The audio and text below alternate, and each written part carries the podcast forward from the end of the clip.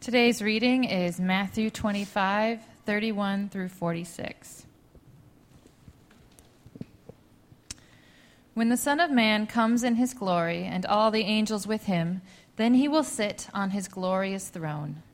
Before him will be gathered all the nations, and he will separate people from one another, as a shepherd separates the sheep from the goats.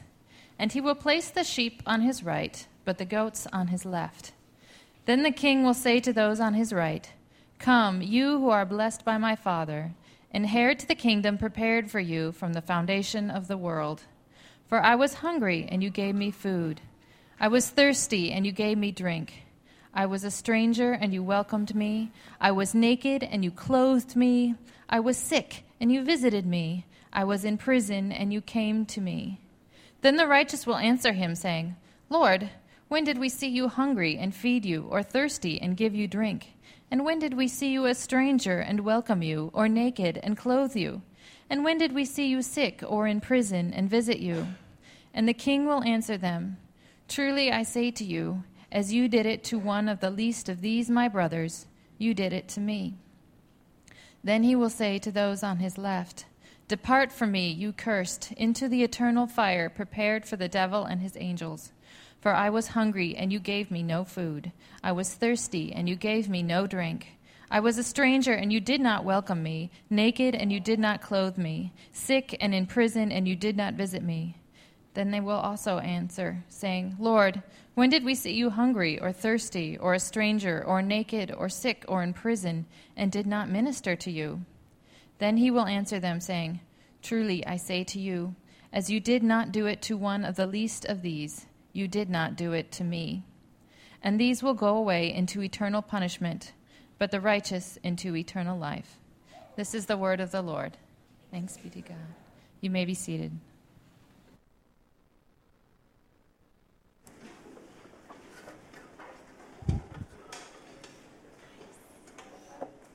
Well, good morning, everyone.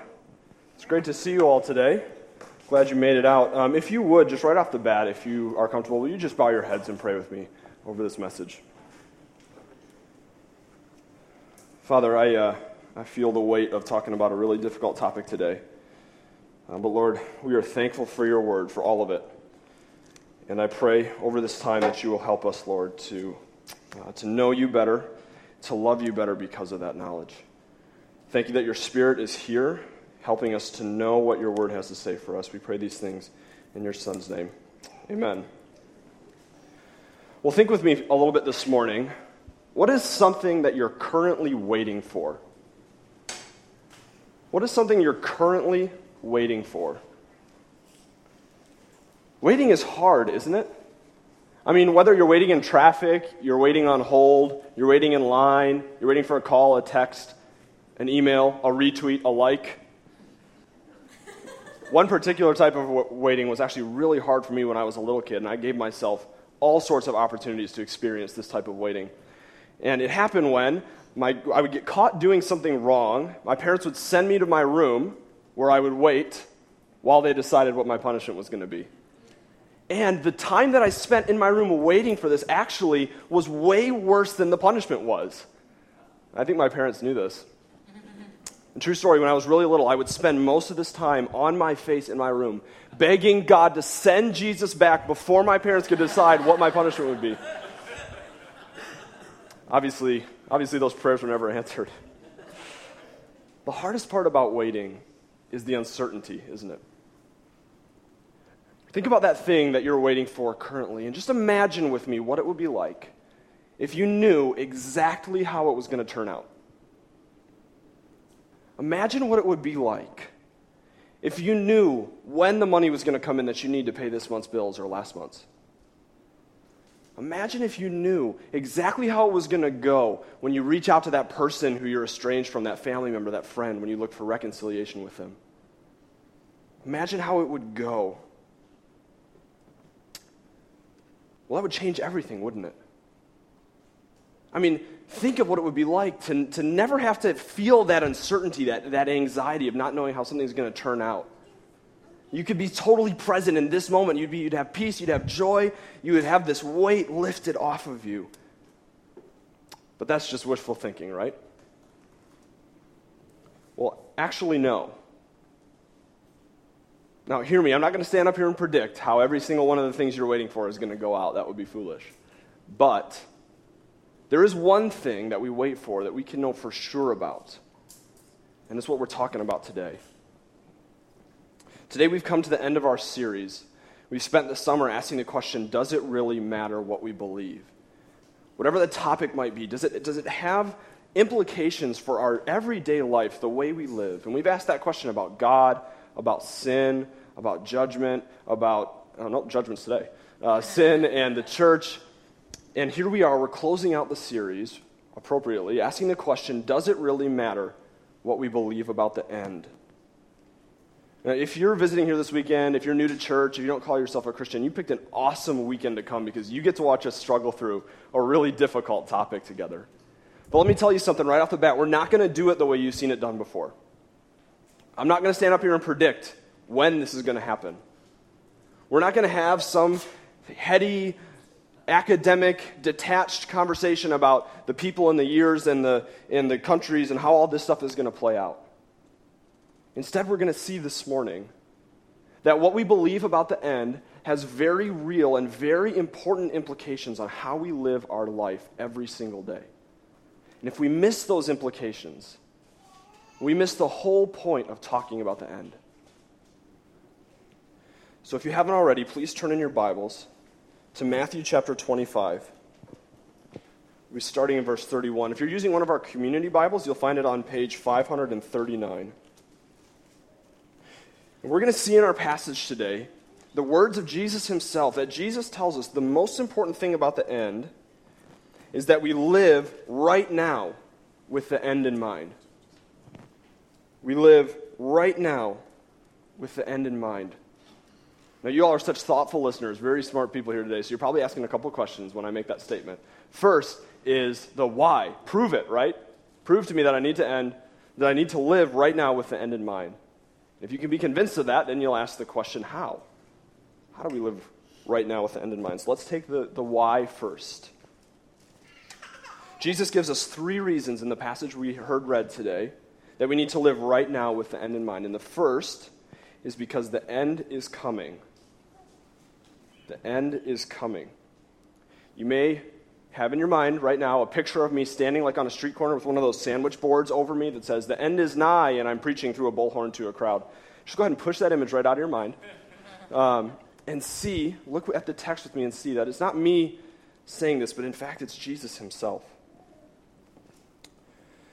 Matthew, who wrote this book, who wrote this account of who Jesus was, was one of the original 12 guys that Jesus hung out with all throughout his ministry. And when that was over, Matthew took some time to write down as much as he could remember and pass along what it was like to experience Jesus' ministry.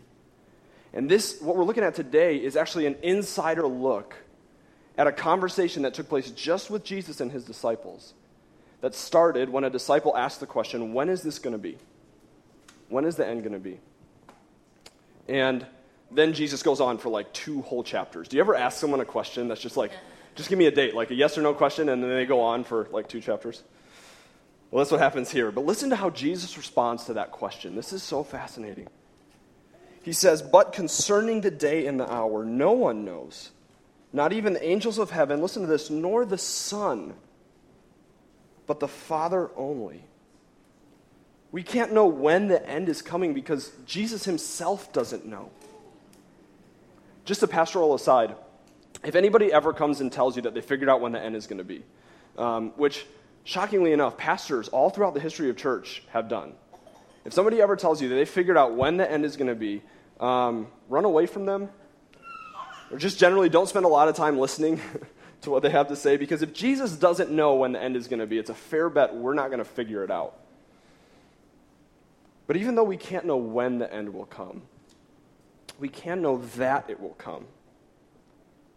All throughout this conversation with his disciples, Jesus talks about his return as a certainty, and that includes the passage that we're taking a look at today. Notice with me how he starts in verse 31 by saying, When the Son of Man comes in his glory. When the Son of Man comes in his glory, not if. Basically, we hear Jesus saying, Look, even I don't know when this is going to happen, but I can tell you that it will. And when it does, here's how it's going to go. The return of Jesus, which marks the end of history, is a matter of if. It is not a matter of if, it's a matter of when. Here's how our statement of faith puts it We believe in the personal, bodily, and premillennial return of our Lord Jesus Christ. The coming of Christ at a time known only to God demands constant expectancy, and as our blessed hope motivates the believer to godly living, sacrificial service, and energetic mission. We must live with this, the, the phrase in that statement, the constant expectancy.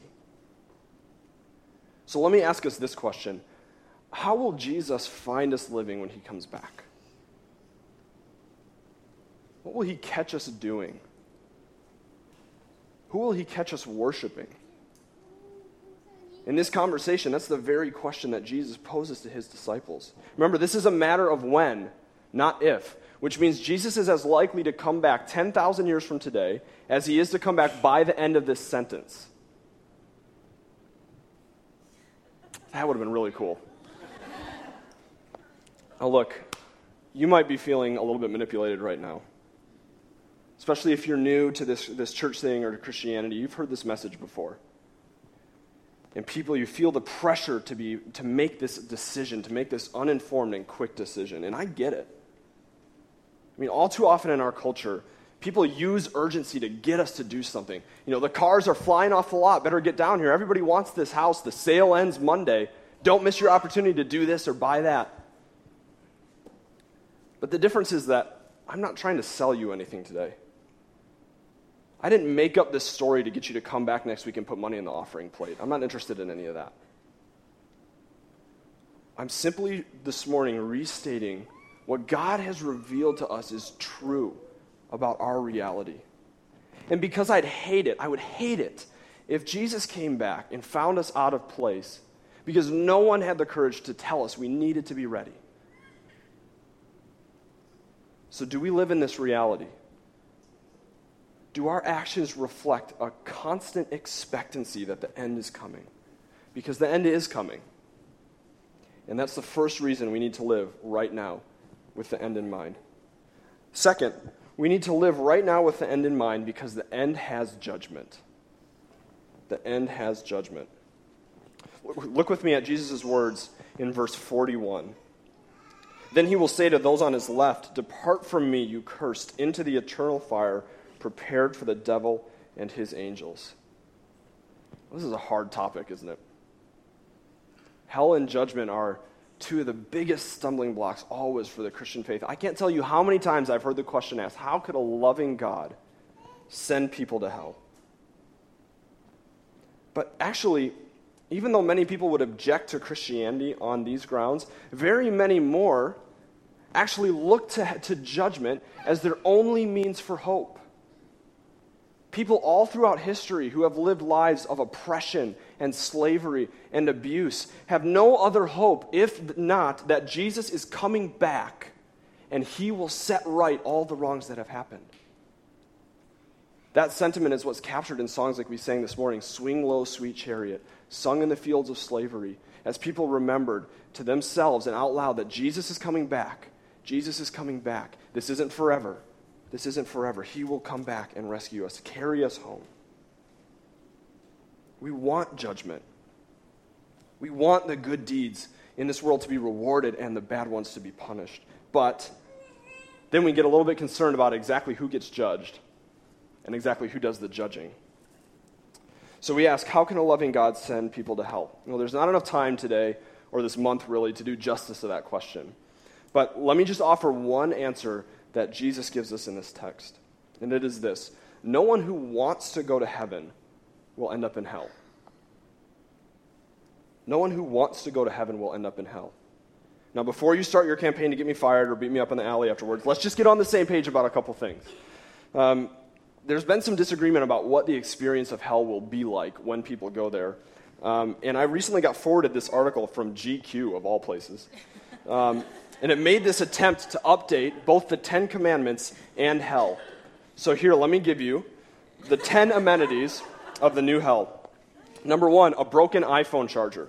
Remember, this is for eternity. Number two, all football games shown are Cleveland Browns versus Cleveland Browns. Number three, Burger King grease dumpster air fresheners. Number four, mandatory evening readings of Yahoo comments. Number five, all coffee is decaf. It's getting heavy. Number six, Crocs. Number seven, Harvard graduates constantly angling for a way to bring the conversation back to their time at Harvard. Number eight, no restaurants accept reservations or credit cards. Number nine, 24 hour a day passing of child sized kidney stones. And number 10, fire, because you don't mess with a classic. The problem, however, it's, it's usually not actually in defining hell when we ask this question how can a good God send people to hell? How can a loving God send people to hell? The problem is not in defining hell, it's actually in defining heaven. Most people get tripped up here because they misunderstand what heaven will be, thinking that it's all about the individual who goes there. That might lead us to have questions like, well, in my heaven, I'll be on a beach reading a book, but in your heaven, you'll be at a party with a ton of people. Let me tell you something this is not how heaven's going to go. I mean, those elements are part of heaven, but heaven is primarily about being in the presence of God about worshiping Him forever, about living and existing in the design with which He created us. So, if someone has shown themselves to not want to have anything to do with worshiping God in this world, why in the world would they want to go to a place where they're going to do it for eternity and nothing else? So, if someone isn't worshiping God in this life, why would they want that? Heaven will be a glorious setting. It'll be It'll be such an unbelievable, amazing place to live the way we were designed. And anybody who wants that, to spend an eternity worshiping God, is not going to end up in hell. Okay, are you with me? I know we're going through some tough stuff today. There are those, and Jesus kind of metaphorically refers to them as goats. In this passage, there are those who don't want that, who have shown themselves that, to be uh, people who don't want to worship God. And they leave evidence to this effect. Listen to what Jesus has to say during a sermon he preached. So every healthy tree bears good fruit, but the diseased tree bears bad fruit. A healthy tree cannot bear bad fruit, nor can a diseased tree bear good fruit. Every tree that does not bear good fruit is cut down and thrown into the fire. Thus you will recognize them by our fruit. The diseased tree produces the bad fruit of self interest, of refusing to worship God. And they're cut down and thrown into the fire. But notice in our passage, notice in our passage that they don't belong there. Who was the eternal fire prepared for? It says here, into the eternal fire prepared for the devil and his angels. This fire was not meant for humans to be there, but they go there when they refuse to worship God and when they choose to worship themselves. And God ratifies that choice. We all want judgment. We get scared about who's being judged, and we also get a little bit scared about who's doing the judging. But the good news is that the one who is sitting on the throne in this passage is God Himself. He is all knowing, which means His judgments take everything into effect in a way that ours never could. He's abounding in love and mercy, which means his goal is not to catch people and doing something wrong and send them to hell. It's good news that Jesus sits on the throne to judge. It's our only hope that the evil things of this world will be dealt with finally and forever.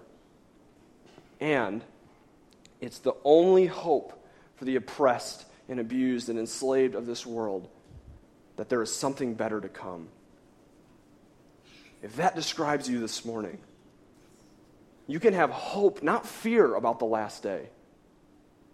For those of us who are in Christ, like I said, this is a very complex topic, and I don't think that I have solved it for all time now. Um, and if this, if this is something that for you is a hangup, and it has been for me too, um, come and find me after the service. Let's set up a time to talk about it. I'd love to wrestle through this together. But for now, let me ask us this question as we think about the fact that the end has judgment. What type of fruit are we producing? Do we show ourselves to be a diseased tree or a healthy tree? Now, remember, if you were here last week, we talked about this. This is an issue of progress, not perfection. It's, you don't need to be perfect in every area of your life, but the question is are you growing? Putting on the character of God as revealed to us in Jesus and putting off sin. One more article from our statement of faith. This is the last one um, that sums this up. We believe that God commands everyone everywhere to believe the gospel by turning to Him in repentance and receiving the Lord Jesus Christ. We believe that God will raise the dead bodily and judge the world, assigning the unbeliever to condemnation and eternal conscious punishment, and the believer to eternal blessedness and joy with the Lord in the new heaven and the new earth, to the praise of His glorious grace. And this leads us to the third reason we need to live right now with the end in mind, and that is that the end is the beginning. The end is the beginning. Look with me at Jesus' words in verse 34. Then the king will say to those on his right, Come, you who are blessed by my Father, inherit the kingdom prepared for you from the foundation of the world. Do you hear the shift in language there? Whereas hell was not prepared for people to be in it, but they go there anyways. Heaven, the kingdom, was prepared for people. And it's not on human merit. It's not that they got their act together and then God started preparing a kingdom for him. This was his plan from the foundation of the world. Before he even started creating, God's plan was to dwell forever with his people, with his creation, that they would worship him and find fullness of meaning in living in a worshipful, restful relationship with Him. This was His plan. This is the invitation to the sheep those who have shown that they love what Jesus loves. But let's make an important distinction here. They didn't get there because they earned it. The sheep are not on the right, are not invited into the kingdom because they did all the right things or some cosmic scale tips in the right direction because they're sheep. They're not smart enough to do that. When I was in college, I was actually I was a TA for one year, and one of the funniest things for me is when I would grade papers and when people would plagiarize and they were really bad at it. Because they would just have all of these sentences and, and misspelled words and, and all sorts of stuff wrong, and then all of a sudden, out of nowhere, the paper would take on this like PhD dissertation level tone, and it was brilliant. And when that happened, I knew that that person had help. In the same way, when we see someone over on the side of the sheep being invited into heaven, we know that they must have had help because they can't earn that on their own. And the help is what Jesus has done for us. Because Jesus is the one who lived the perfect life that he describes here because he died a perfect debt to, death to pay back our debt. And because death couldn't hold him down, he rose again to the new life that he offers us. This is what Jesus has done for us. So, really, the verdict for the sheep doesn't come at the end. The verdict for the sheep has already been cast. Jesus was treated as if he lived our life so that we could be treated as if he, we lived his, and that work is finished. That's the essence of the gospel. And that's why I keep this up by my desk. It's a judge's gavel. It was given to me as a gift, and it's come to be really significant to me because every day I look at this, I remember that I am not on trial anymore. That the verdict for me has already been cast because Jesus has achieved it for me. And if you are in Christ, if you have professed faith that He alone is your hope for salvation, you are not on trial either. That work is finished. Which means when the last day comes, we don't look forward to it with a spirit of fear, wondering, what's going to happen? Was I good enough? Is he going to love me? Is he going to let me in? No, we look, we look to it as a day of hope because that's the day, that's the day when the life we were meant to live, we were created and designed to live, begins on that day. So we pray and hope for Jesus to come. But the writers of Scripture are clear that true faith in the forgiveness offered by Jesus Christ, it must be accompanied by good works. Because we're not diseased trees anymore. We're healthy trees, and healthy trees produce good fruit. But this encouragement, this is why Paul writes at the end, uh, when he writes about the end, rather, he, he concludes the section by saying this Therefore, encourage each other with these words. Because when we talk about the end, for those of us who are in Christ, it's a matter of encouragement that we can endure whatever circumstance is going on, whatever we're waiting for in this life, we can endure because the last day is coming. Because Jesus is coming back, and when he does, we will be free of all the things in this life that hold us back from worshiping him. We'll be free of those things. So, why should we live right now with the end in mind? Because the end is coming, because the end has judgment, because the end is the beginning. So, if you find yourself compelled by this to live life right now with the end in mind, then you're asking yourself, how? How do we do this? It's a very smart question. I'm, I'm, congratulations for coming up with that. Um, let me suggest three ways that right now we can live with the end in mind. First, we live right now with the end in mind by waiting hopefully. By waiting hopefully.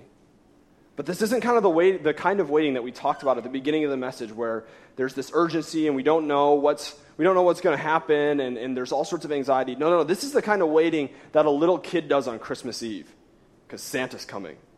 This is the kind of waiting that a little kid does the day before you leave for Disney World you're so overcome with joy and excitement, you can't sleep. You don't go down to, to bed at the right time, right? You're so excited by what is coming that the only thing you can do is wait for it with hope, with excitement, because of what it means when Jesus comes back. So we, we live with, by waiting hopefully. Second, we live right now with the end in mind by working faithfully by working faithfully. Now, all throughout church history, even in the very first generation of the church, people have misunderstood what it means to live with the, the end in mind.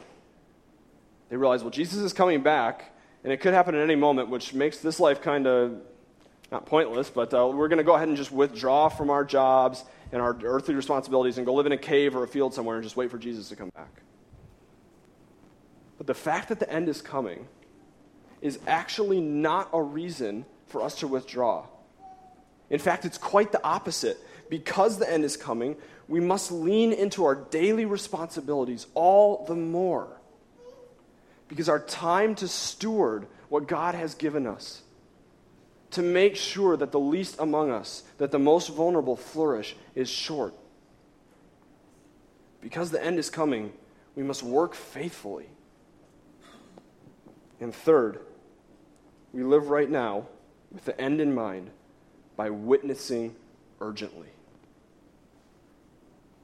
Christians, the fact that the end is near must spur us on to take every opportunity to give a reason for the hope that is within us.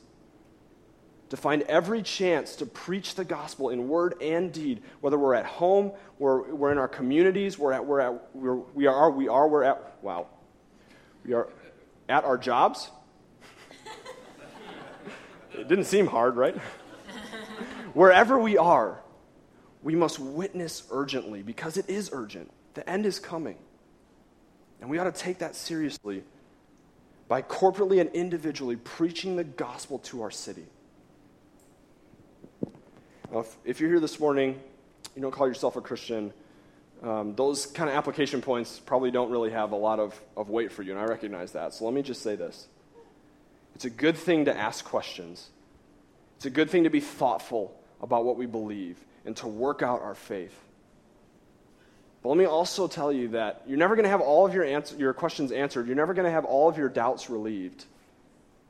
Don't wait forever to take a step of faith and to put your trust in Jesus alone as your hope for salvation. Well, there it is. We must live right now with the end in mind because the end is coming.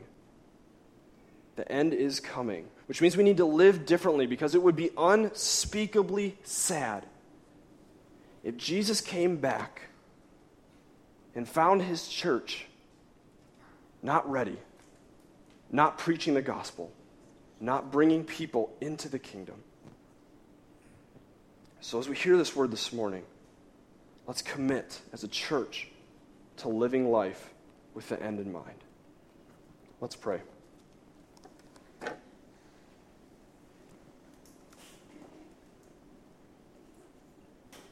Father, thank you for the whole counsel of your word. Thank you, Lord, for a message for us to remember, a day of hope that is coming for us.